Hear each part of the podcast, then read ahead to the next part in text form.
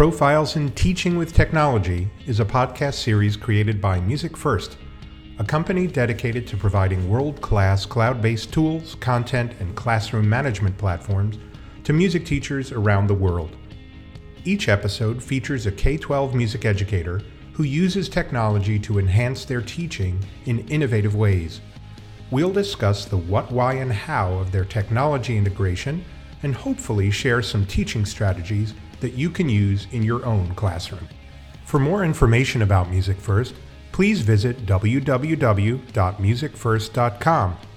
There you'll be able to find out about all of our platforms as well as sign up for a free 30 day trial. Jared March came from a non traditional background, having been homeschooled for his entire K 12 education. After being heavily involved in music throughout those school years, he attended Western Michigan University to earn a Bachelor of Music in Music Education. He has since taught extensively as a freelance private music instructor, as well as teaching multiple levels of concert band, marching band, jazz band, and brass ensembles for an educational nonprofit organization. He later began teaching in the public school arena for the Gull Lake Virtual Partnership, an innovative public virtual school located in western Michigan and currently is on staff as a full time faculty member teaching 6th through 12th grade virtual music. Outside of music, he enjoys camping and hiking with his wife, scuba diving, and rock climbing. So it is my great pleasure this week to welcome music educator Jared March to the podcast. Jared, um, when I was first, uh, when you were first recommended to me by Mike Olander, he told me that you're one of these music teachers that has been teaching virtually for quite a while. I love that idea and and I love that all all that it encompasses especially with how you must have dealt with the past 2 years but before we get into that welcome to the podcast and, and thanks for being here. Thanks for having me on. I really appreciate it. So, why don't you start off by telling us your arc of your career? You know, where you went uh, from high school when you first, or even earlier when you first got into music, up until where you are today. Yeah, so I have a, a pretty non-traditional background. Actually, um, I was homeschooled K through 12, and the only class that I took at the public school, local public school, was jazz band uh, throughout high school. So as a young kid, I think I was around eight, my parents actually started a nonprofit for music education for homeschool kids. Oh, wow. So that was what that was my whole impetus for getting into uh, the field, actually. So all through from eight years old all the way up until I graduated, I was part of that program. It's called West Michigan Homeschool Fine Arts, and they they set up the whole the whole shebang. So band, orchestra, choir, small ensembles, marching band, drumline, you name it. Um, even stuff like handbells and and more unusual ensembles. So I really really enjoyed music from a young age. I was in just about everything I could possibly be in, um, band, orchestra, choir, so on. So I decided that's what I wanted to to do to make a living, and I ended up going to Western Michigan University I got a degree in music education. And then upon graduating, I went back and worked for the nonprofit. Um, oh, very cool. That's yeah, awesome. yeah, it was it was great. Um, the only thing is, it was part time. So we were located in one city, um, and then we ended up opening up a second branch in a second city further south, Kalamazoo. Um, so that was still only two days a week. So I was doing a lot of freelance uh, private lessons and stuff like that to try to to keep body and soul together. Um, so I, a local school I heard was looking for private teachers, and I put my name in the hat. And it turns out um, they were starting a pilot program. They wanted to do a, a virtual school, of, uh, essentially, but they were piloting it first to, to get their you know get their feet wet and see what what all they wanted to do. So I ended up taking an interview. They heard about my background. They thought I'd be perfect for it. So I was hired pretty much on the spot. Um, and I've been doing that ever since 2012. So that's the the Gull Lake Virtual Partnership. Initially, um, it was a very well. It was 2012. Like no one was doing. Yeah, yeah, really. super early so, days of the internet.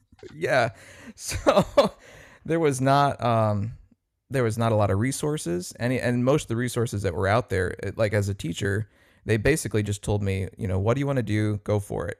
Um, and so that was a very, very blank canvas. That's amazing. Uh, so I, I, had no idea what I was doing, and and almost no one else did either. You know, most of the resources um, that I could find were all geared towards college level at that time. Um, not a lot of secondary schools were doing virtual no, or, or virtual music even. So now, uh, I'm gonna I'm gonna just stop you for a minute because I was just out at the Michigan Music Conference a couple weeks ago. I'm sorry I didn't get to meet you in person if you were there. I was but, not. That's we did meet there actually in 2019. That's when we first connected. Oh, that's right. That's right. Well. For, so were you are you was the nonprofit based in Grand Rapids?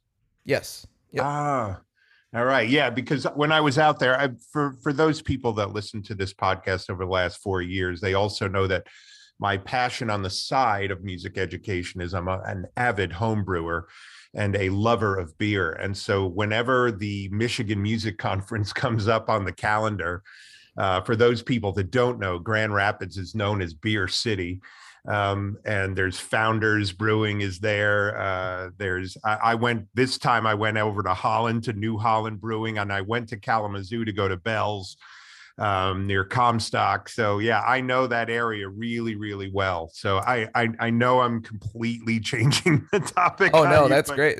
I love I, Founders and Bell's are are are two of my favorites. They're right up there. Yeah, I fabulous. like So yeah, um, that, that that's the background on which you teach. So yeah, that's you know, I only know of of truly a handful of teachers uh, in my circle of friends that uh, that have basically a same a similar type of gig uh, as you do. Uh, Joyce Bertelsen, who I who I interviewed the first season, and a, and a fabulous teacher in Pennsylvania named Tom West. I mean, do you know like how many of you are there? Uh, you know, I would love to meet more people from outside the state. As far as in the state of Michigan, there's probably well, we're we're part of a consortium of, of schools that are doing, you know, these innovative programs. And there's I think maybe a dozen schools in that consortium and not all of them offer music, you know, some only offer um, like the core classes. So I know probably less than a dozen. Yeah, it's a, it it is a small world, and I'm sure that um, you know, uh, I'm going to get right to it because uh, what what is you know why don't you describe before we get into covid which is the obvious like you must have been the most well prepared music teacher in the world for it but before we do why don't you talk about your program? What you know you're at gull lake virtual partnership it's part of gull lake community schools you know what does your program look like? How many kids? What age group? Like give us a real clear picture of, of what your day-to-day is like. All right. So first off the the program um, was an innovative program first and a virtual program by necessity. Mm. and, and so what that means is is you know every state is different in how they allow schools to run their courses. And in michigan we have something called the seat time. So effectively, students have to have butts in seats five hours a day. That's what counts as full time. If they don't meet their hour requirement, even from stuff like uh, too many snow days, then school has to be extended uh, to fulfill those hourly requirements. Right. And so, as as this program started, they wanted to offer students, you know, educational opportunities that they would not be able to get in a typical brick and mortar. And so one of the ways that we could do that is by hosting our content online, which removes the, you know, 5-hour a day requirement that the students they don't have to stand, you know, in front of a computer or stare at a screen for 5 hours a day. They can they can document basically what they're doing offline as part of the virtual course. Right. And so that was basically um, the direction we moved. There's a couple other options. Uh, it's a re- this is kind of really nitty gritty, but you can get seat time waivers that can be approved by the state superintendent, which we did. Um, and it just turned out that doing it virtually had more flexibility for us. And so that's mm-hmm. the direction almost all of our classes now do um, are run under. So we have several that are run under their project based waiver, um, but out of yeah, I don't even remember how many classes we have now. It's it's hundreds, and I think only two or three. So everything else is run virtually. And uh, we initially started as electives only. So what we were trying to do is we were trying to come up with innovative programs, and we were trying to cater to a population that the schools typically don't serve, or at least at the time they didn't serve. So um, homeschool students, private school students, um, students that typically you wouldn't see in the public school, but are eligible to come in part time. And if they come in part time, they can only do electives. That's another quirky rule that. that oh, interesting. Yeah, it, it is. It's kind of like the rules kind of shaped and defined what our program looked like initially. And then as we started adding more faculty and as we started getting off the ground, then we, we transitioned into a full time virtual school. So kids can take uh, a variety of paths. They can either be a full time virtual student, they can get a diploma through us, um, or they can come in as a part time student. They can take electives and supplement what they're doing on their own outside the public school. And then a third option that they could do is they could do like the early college dual enrollment side. And if they start that early enough, they can graduate high school with an associate's degree. So that's that's really cool. That's something I wish actually that I was I was able to do when I was in high school, and I I could have gotten all my gen eds out of the way before. Yeah, that's amazing. Absolutely fabulous. So our program offers, um, as far as you know, the elective side where I'm concerned, you know, we have our holy trinity basically of of music, art, and PE. Those are our three most popular areas of interest that people take. So for me, I teach 612 music. I'm in charge of all but one of the 612 music classes, and I have uh, 195 students under me. Wow. Yeah, it's a lot. um, so, uh, what what that looks like for the kids, um, our our model basically is to partner with people in the community that are able to offer educational opportunities to the kids that you wouldn't normally see in a public school, um, but couple that with an online class and the instruction of a certified teacher. So, for example, if a if a kid is taking PE, they have the option to go to multiple different opportunities. Like they could do horsemanship along with their PE class. They could do fencing. Um, they could do rock climbing. They could do skiing, and so dance on. and and ballet. And yep, tap, uh, ballet, oh, hip hop, yeah, yep. I come from a ballet teaching family. I, I'm not I am not a ballet teacher, but my wife is. My mother has been teaching ballet for 50 plus years. And my daughters were always like the most in shape kids in their gym classes, but none of it counted towards their PE requirement. Yeah, isn't that maddening? Yeah, it is. That's that's what a great idea. Yeah, and it, it, it serves everybody, you know. It's kind of a win-win-win. These students get opportunities they wouldn't get normally the school gets higher enrollment numbers and they get a population that's very conscientious about you know doing well and then um, the community gets these students that are able to come to their programs that's fabulous so for music um, what that typically looks like is we find experts in the area that our students can go study with one-on-one or or small groups um, groups have been a problem, obviously. Right, right, lately. Right, right. so currently, I don't. I think we have one. We have a folk ensemble, um, but it mostly is one on one, working with an expert in that instrument or voice. So you know, I always make the case that you know I'm I'm a brass guy. I went to school for trumpet. I took one semester of string methods. So if a kid wants to teach or wants to learn viola from me, um, I can get them started, but I I'm not going to go much beyond middle school, you know. Right. So instead, they can work with a local symphony player, and they can take viola, uh, you know, one on one. With that's that, incredible. That I love that. So their private lessons count as part of their music education credits. Well, that's that's the sticky point. They okay, yeah, and the state has specifically forbade that. Right. So the the education opportunities that can come with the class are legally optional. And so the students are not required to go to them, but but of course, you know, that's what they want. They that right. our program is is completely voluntary to join. You know, you have to seek us out and sign up for it. It is a public school, but they they it's a virtual thing so that no one's getting placed here automatically. They need to enroll with us on purpose. And so Got it. the people that do that are people that want these opportunities. So the way the way it works legally is is I'm the certified teacher. My certification covers the class, covers everything as far as um, what the law requires, And then my class has opportunities for students to document what they're doing offline. And you know, that I I can't count like contact time with a community expert as part of the class. Right. But but the student can count any kind of work that they're doing offline as part of the class. Got it. So that's how it works it. out. I get it. Yeah, and that's one of the reasons, you know, that's how we had to just set it up in order to be able to make these opportunities available to students. You know, there's other states where things are different.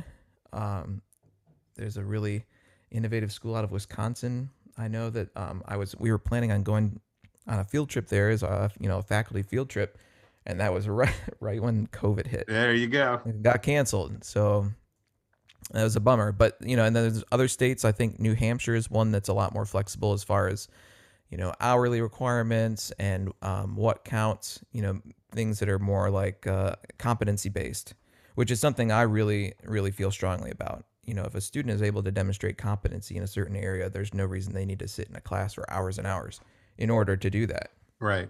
So, So- what what is your like when today? What did what did your day look like? You know, um, because I'm just fascinated, and I'm sure listeners are as well.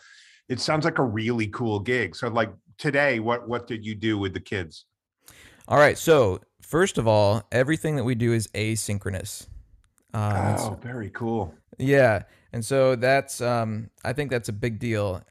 And it also is kind of a pitfall because if you have kids that aren't, you know, self-motivated and and, uh, and get on regularly online and do their work, they can fall behind pretty easily. Right. But we but we are asynchronous and so just to give you a rundown of my course load um for the last several years before this current school year, I had two main sections um, of classes. I had applied music and music explorations. So, applied music was the default uh, umbrella class, is what we call them, that a kid would get dropped into, whether they were a ukulele player or they played the trumpet or the harp or bass guitar. Um, they got put in that class. And so I had a very, very diverse population Yep. of of students. And so I my job basically was I needed to come up with something that would be, you know, if not applicable to everybody, at least uh, potentially applicable. You know, so I have percussion students that are, you know, they're learning. You know, they have there's a tuning assignment on Auralia, and they get to do it, even though. Oh, I see. Right. I mean, the only thing a percussionist would end up tuning would be a timpani, but right. um, Well, I think I think there are a lot of music teachers listening to this going, "Oh my god, I don't know if this is the greatest gig or the most nightmarish gig because it having has that kind of huge- both. 175 kids of diverse, you know, backgrounds and diverse instruments and and interest, and levels passion, and yeah, and, and- and- grade levels, all in one, two giant classes, you know not just grade levels but but skill level too right? so, so you know you get kids that um you know we we could get a, a homeschool student say that had been taking private lessons on their own since they were four and they come in as an eighth grader and they've been playing for years along with a kid who maybe just started in eighth grade Right. so that was that was an issue, and that was um, the bane of my existence. You know, every year um, the the school board basically told us that the kids can take the same class again because you know they want to continue on every year taking music, and they would take a class, you know, the same class, but the content had to be different every year. Right. So I, I was rewriting the class every year, and it it it, it was pretty exhausting actually. Yeah, I mean, it, it's like the ultimate differentiated instruction. The ultimate, you know, Right. like and I that's mean, one thing that really plays into virtual strengths is that you know ideally i'd be doing like independent study with each one of these kids Right. Right. um, but that's not realistic and so the next best thing is is what i i want i won't want to say it's what i came up with next but i'm working towards it at least and it's a it's always a work in progress so we changed um, this past year we changed to differentiated levels so now i have you know, applied music level one, level two, level three, level four. I have music explorations level one, two, three, four. Um, and and I'm going to be adding on to them every year from here on out, so that they'll eventually be seven levels. So a kid could come in at sixth grade and they could go all the way through their senior year of high school, and they would be able to progress through these levels. That's fantastic. You Yeah, can probably I- I see where I'm going with this, with stuff Abs- like Musition and Auralia. Yeah, no, that that totally makes sense that it's by uh, you know, uh, breaking it out into different levels, or else you'd be rewriting the class every single year, every, you know, every. Ugh, I can't imagine. that. right right so so now this is what my this is what it looks like so now i have i have 12 sections basically that i'm working with because we have to split middle and high school um, separated from each other Right. so my day looks like um, grading anything that's come in uh, you know returning feedback to the students. Obviously answering emails. I have office hours daily that the students can sign up for through google meet. And then developing um, you know it's uh, it's a work in progress through this semester developing the curriculum that'll be posted throughout the rest of the of the year. So I have a plan. Um, this summer, they gave me, you know, there's a grant that let me work over the summer, and I, and I was able to sit down and I went through uh, literally every every single test on Focus on Sound. I cataloged which lessons pointed to that test. I went through every single quiz that um, Auralia Musition offered. Uh, you know, cataloged which lessons or, or little articles went with that that quiz. Um, figured out how many levels there were for every single thing put it all in a big Google Doc, you know. And so I I ended up charting out a curriculum or the bones of a curriculum for seven levels, and then Wow. I I filled out the particulars for the the first three. So currently we we've only been using music first for this is our third year. So we actually only have three levels right now.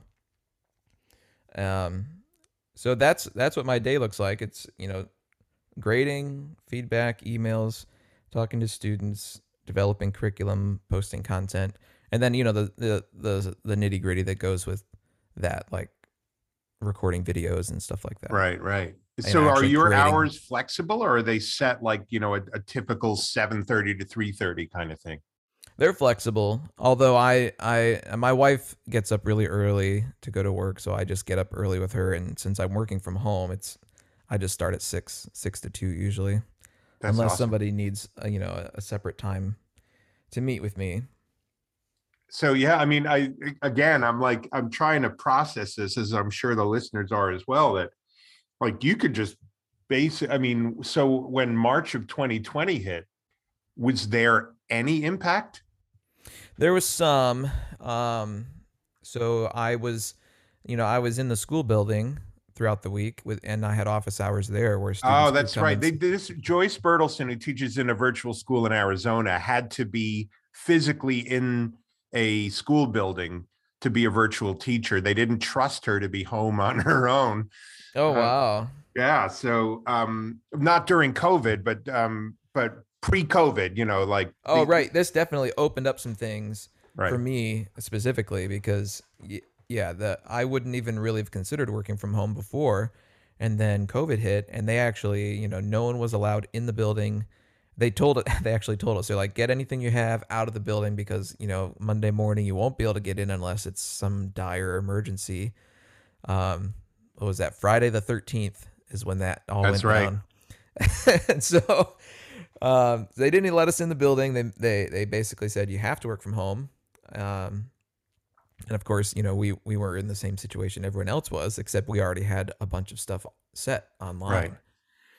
So for me, it didn't change much. I I switched to using my Google Calendar as my you know uh, an appointment calendar. Students could use that to sign up for a time if they needed office hours with me, and it just set up a Google Meet really easily. Um, that was that was a good move by Google. I like that appointment Yeah. calendar. so yeah, I mean the the asynchronous thing, and so it's really just your, from what I'm hearing, but I'm sure I'm not right. Uh, that that your teaching situation changed. You were going from being in a in a physical building to being home and and making small adaptations. What about your students? Yeah, there was a lot. Um, obviously, the morale Yeah. went down the toilet for everybody um, without all of that interaction that they would, ex- you know, expected to have and have had their whole lives. So that was a big deal. Um, you know, even our our community partners, everybody was doing their stuff virtually, and I'm sure you know exactly how much of a mess trying to do virtual music lessons is. Absolutely. Um, so it was not optimal in that regard either.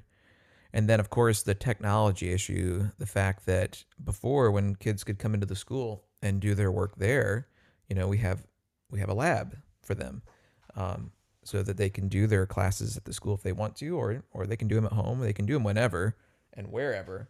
But with the school being closed, then uh, we ran into, of course, all the issues of of personal devices and and everything that comes with that. You know, I don't have a microphone. We only have a desktop. We don't have any other way of recording stuff. Right. So the school, our school is is is very fortunate. You know, um, the budget allowed for basically whatever we need. Um, we have Chromebooks available to every student if they need it. I was able to get a bunch of microphones purchased. You know, the little clip on to an eighth inch jack microphones. So we were able to re and then uh, hotspots. Um, so that was another thing. We're a pretty rural district, and and a ton of our population um, doesn't necessarily even live in the district. You know, there's people that live Up in the UP? Um, they pretty close actually. I know that there were some people living in the north tip of the mitten. Wow. Um, All right. technically, they could be anywhere in the state. So I'm actually not positive where the furthest one is, but I know that there were people that would come to the building regularly that came at least an hour or an hour and a half away. Wow. And they they you know they believed in the program that much and they got that much out of it that it was worth it for them. And so what now? I mean, not that we're out of COVID by, I mean, we're recording this in the middle of February 2022. Um, but uh, is it, uh, are you in a better place now than, than two years ago? Yeah. So we had, I will say this too, as far as uh, COVID, you know, the end of that year was, um, you know, basically just salvaging what you could. Yep. Yep. I'm sure everyone knows. So what we, you know, we had a, a pretty large influx actually. I think we had like a 20% jump in our enrollment that That is fall. not surprising at all because I think a lot of kids, I mean, my my thought just listening to what you've said over the last 20 25 minutes is that you guys already had it down how to do asynchronous learning, how to do it online. Uh, you know, all those kids I, I'm sure that that were in schools that didn't know how to do it uh, or they thoroughly enjoyed virtual learning, which there are I would say 10 15% of kids preferred it after doing right. after doing it i'm sure i'm not surprised at all that your enrollment jumped Yeah, I agree. So you know, it it's kind of it's hard to it's hard to parse out sometimes because you know you get um you get such a wide range of of uh, what brick and mortar kids were exposed to. You know, you know they sometimes their teachers, and I'm not blaming any of the teachers because this was thrown on everybody. absolutely no everyone But- was thrown in the deep end without a without a life raft But you know, some schools were just like, here's Google Classroom and replicate your class online. And so, I mean, that's not virtual learning.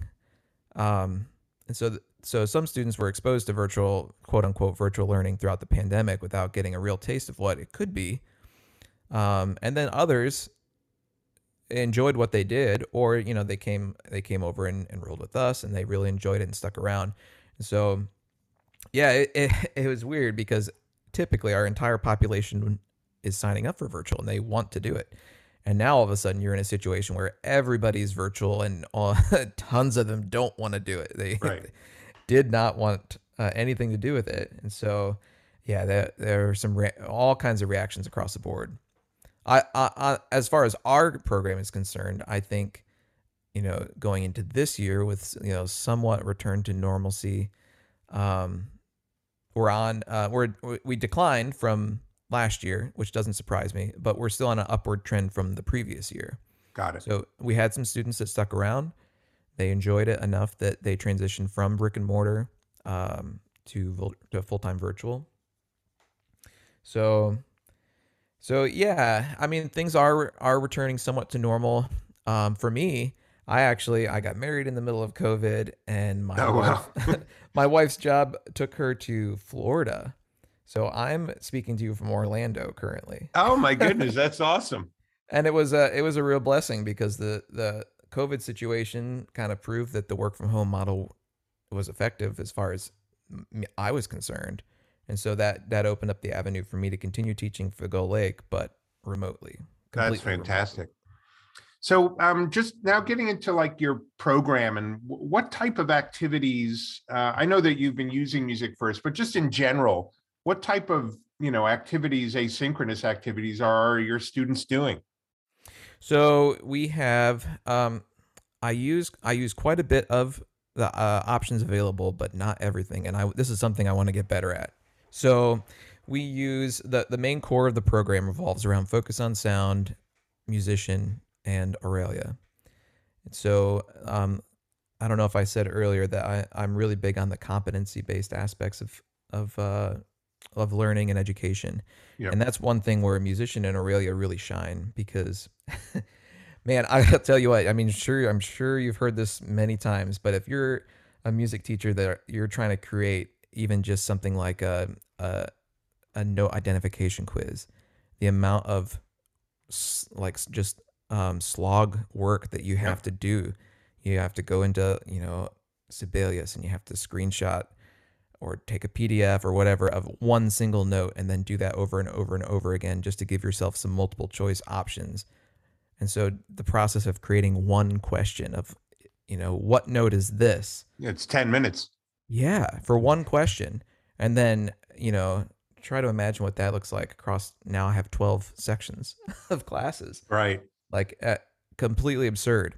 And so, boy, this that's where I just love I love the options available to me there. Um, so you know, we we go through like um, for the first level. Obviously, we're we're doing the really basic notes on the staff.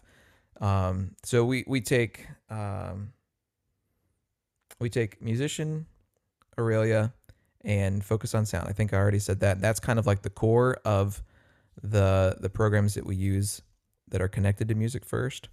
And then alongside of that, the students have, you know, they have some individual goal setting assignments, they have some self-reflection assignments, they have a portfolio where they're recording themselves throughout the semester multiple times. You know, I'm listening to like 700 recordings a semester. yeah. 700. Yeah. Just say that out loud. yeah.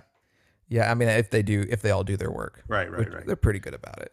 Um, so so it ends up looking like I guess you could just say like a general music type class. You know, yep. we're not we're not um I know a lot of your customers probably are band teachers that are using aspects of it.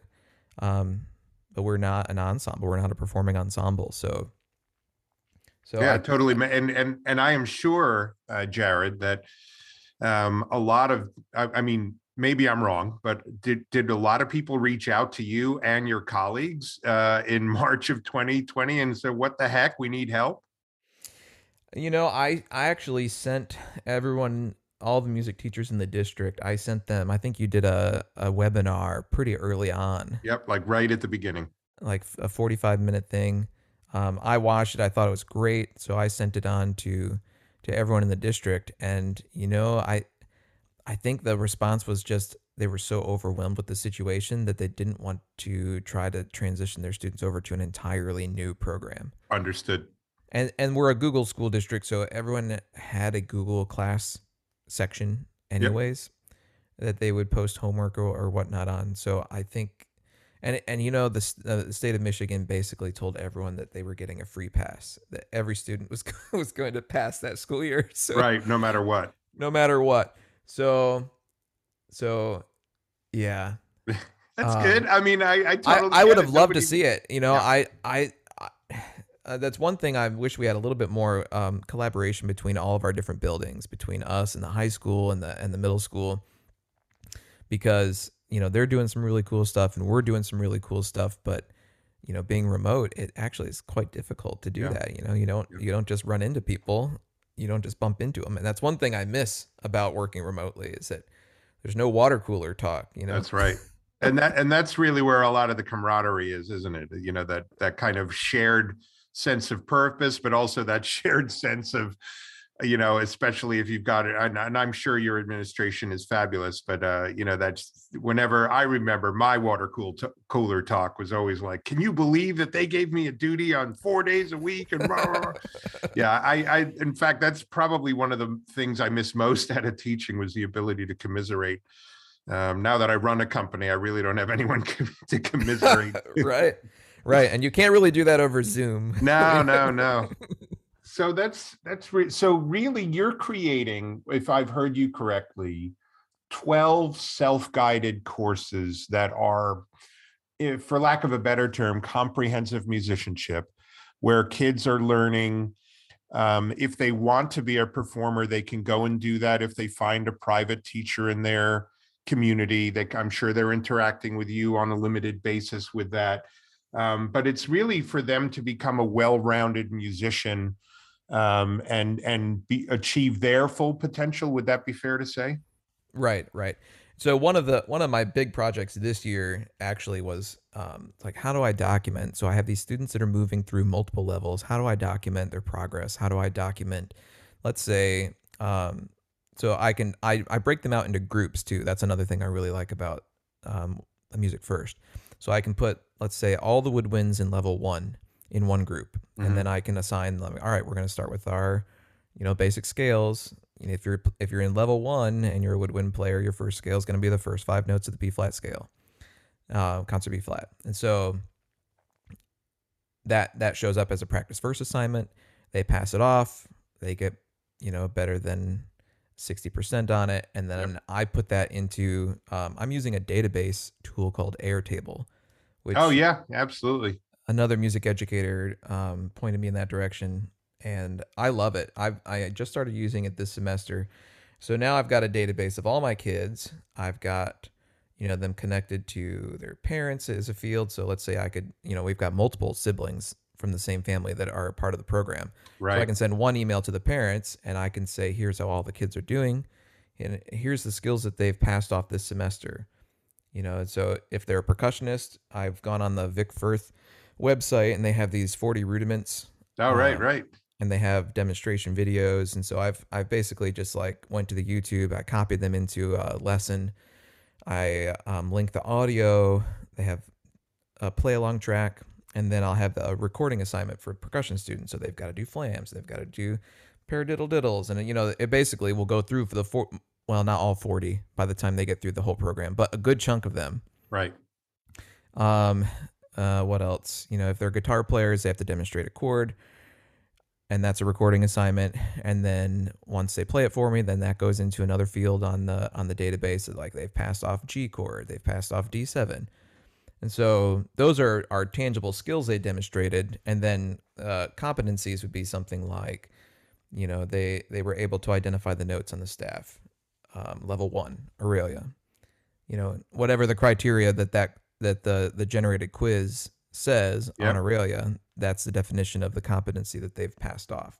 Oh, that's great. I, it's really nice to hear the the tools being used the way they were originally intended to be used because it, you know, uh, as somebody who was behind the creation of all this and and as well as all of the uh, folks that like the guys who made Auralia and Musition, it's just nice to hear that people are are using it the way that that they were kind of built for. Um, it, I wonder what. eh, Now I'm going to put you on the spot here, Jared, and and I don't. I, I'm sure if your administrators are listening, they'll be like, okay, now what is he going to say? But can you see yourself ever not teaching in the virtual school environment? Can you see yourself teaching? you know in a classroom with kids someday or is it is this just so great and it's like perfect for your lifestyle that that um you know that you're going to stay That's a good question. I do really miss so uh, with the nonprofit that I worked for that my parents started. You know, I worked for that for years, and I actually only just quit when I moved to Florida. oh i So, see So you know, I was teaching, I was teaching. Uh, so you were for- teaching live I was. oh i get it that's really So- cool I wasn't full time at the virtual school at that point, and uh, it was when I transitioned down here. I said, "Hey, I'm actually open now for full time. We really need to get these kids split into levels because we need to get more differentiated instruction." The administration okayed it, and so it, it all kind of clicked. yep But I was teaching in, in person. You know, I was teaching four levels of band, concert band. I was teaching marching band, two brass ensembles, jazz band, um, and I really, really do enjoy it. all right So I I do miss the the interpersonal interaction. I miss all you know all, all that goes with that because it really was a great gig because I had all of the fun parts of being a band director with none of the administrative crap that you. Yep. Oh, I hear you. A lot loud and clear. So yeah, I think that's where I I may have misinterpreted. So the pre-COVID, you were teaching these kids at in some capacity live, correct? So it was a, a, a totally different population and you know totally separate organization. Oh, for the nonprofit, for the nonprofit. Right. Ah, right, right, for the right, nonprofit. Got it. So All right. you know we we ended up doing it when COVID hit. You know, like everybody else, we did a virtual concert, and what a pain in the neck, man. oh yeah. I feel for every other teacher that had to sit down and learn, you know, Premiere. Final Cut. Pro. It's Yeah. brutal. brutal. And I so I use Flipgrid. I had the kids all send me stuff, you know, and of Yep. course, by the time we, we COVID had hit, we weren't anywhere near ready for performing, and I was just hoping that they improved some at home. That's great. But yeah, that, that was a nightmare. Never again. Right. Never So again. I've, I've got a couple more minutes with you, Jared. So I do want to ask um, my my final two questions because you've you've basically covered everything uh, that I was going to ask. But the the advice question, um, you know, what advice would you give to music teachers who are thinking two? It's twofold. What you know, teaching in a, in a in a virtual school like yours, but also you know incorporating technology into their teaching. You know, generally. Yeah, I would. Well, first of all, I would say that if you were forced to use something like Google Classroom over the last two years, like don't be afraid of of trying to dip your toe in again, because Right. there's so much more that that is available to you. Um, especially when it's not, you know, such a hurried, you know, we have to It's get not something up. forced, right? and then not forced yeah yeah. Um and you know for people that are are curious about it i'd say the thing that really hooked me was i i talked to mike and he got me a um, trial subscription over the summer. Hmm and i spent that first summer that i heard about music first just digging through what the program had to offer and so you know doing doing research finding out what are what are some really cool tools out there that you can use. And then i i just think you know don't do technology for technology's sake. That's the truth. Like, it is a tool. So Yeah. you you've got to have something in mind. What what do you want to accomplish? What do you want to do? And then there's probably a technological tool that is out there that can assist you with it. Right. Well, you've been you- you've been you just said what I've been saying for years and years, so it always makes me smile when I hear someone else say it. I've been, it is it is purely it's like it's like a baton to me. Um, you know, if if that baton will extend your arm so that kids can see it better, use it. If you don't want to use it and and you could do it better without the baton, then then put the baton down. Yeah, I agree. You know, and I it's funny that I would say that because we totally used you know the virtual school model Yeah. just because at the start. But then, you know, we we grew into it and instead of looking at it as as, you know, a millstone around our necks, we were just like, all right, well, what can we do to flourish and and grow in this environment? And now I don't know, I think it's great. It's not for every kid, but um it is a great it's a great avenue and one of the things that we're big believers in is giving the students a menu of choices that they Yep. That they can pick from to progress through their education and if virtual works for them that's awesome and we'll be there to support them but if it's not and they need the support of being in a classroom and, and interacting with their peers and the, a teacher you know in a live setting like that then great That's you know great. we'll, we'll resource them in that direction too All right, Jared, my last question is the magic wand question that I ask everybody. If you could wave a magic wand and have either music first or music tech in general do something that it can't do now, what would it be? Oh do i get a couple Yeah, sure. Go for it. Okay.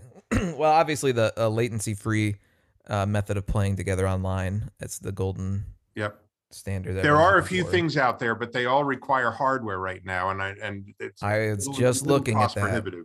last week. Actually, I thought, "Whoa, they they did it!" And then I saw buy this this connection, um, and interface or whatever it was. Yep. That that. Uh, so that's one thing. Um, as far as music first goes, you know, I've been very happy with it. Um, they're all really, really nitpicky, tiny things. That's good though. That's what I, that's what we want. I love it because we can, we can go in and fix it if it's doable. Well, you know, stuff like um, so if I have the kids turning in a, a goal setting assignment or a goal reflection assignment, it, it's in a text box. So having something like that be downloadable, having all their answers downloadable would Oh, be cool. amazing. You know, right now I'm actually copying and pasting. Right. Oh, I get it. I know exactly what you mean. all into Airtable. Yep. Um, and then, you know, uh, being able to do something like uh, create an assessment that pulls from Musition and Auralia at the same time. Oh, cool. I doubt that it's technically feasible since it has to launch the the, the software. But Well, if you notice, both the Auralia and Musition tabs are in there. Um, and you can toggle back and forth if you have both programs. So I can talk uh, Peter Lee, who's the gentleman who created it. I could certainly ask him. I love that idea. because then I uh, it would let me create a single like pre and post assessment. Yeah, with ear training and theory in the same quiz. That's the first time Right. anyone's ever suggested that, at least to me. So I love that. Or even even pulling from like a focus on sound quiz too. Mm. you know that that would be that would be ideal because right now if i want to do something like that i have two choices i either create three separate pre-posts Yep. or i create an assessment and then i i literally this is i just i just did this i went in and um copied the questions verbatim from focus on sound and put them in a music first assessment I feel your pain. You- The the funny thing is you can kind of do it. Um, our assessment allows for software questions. Um, our assessment generator, it's a little bit clunky, but that was my original dissertation idea was to have one assessment with multiple software titles in it.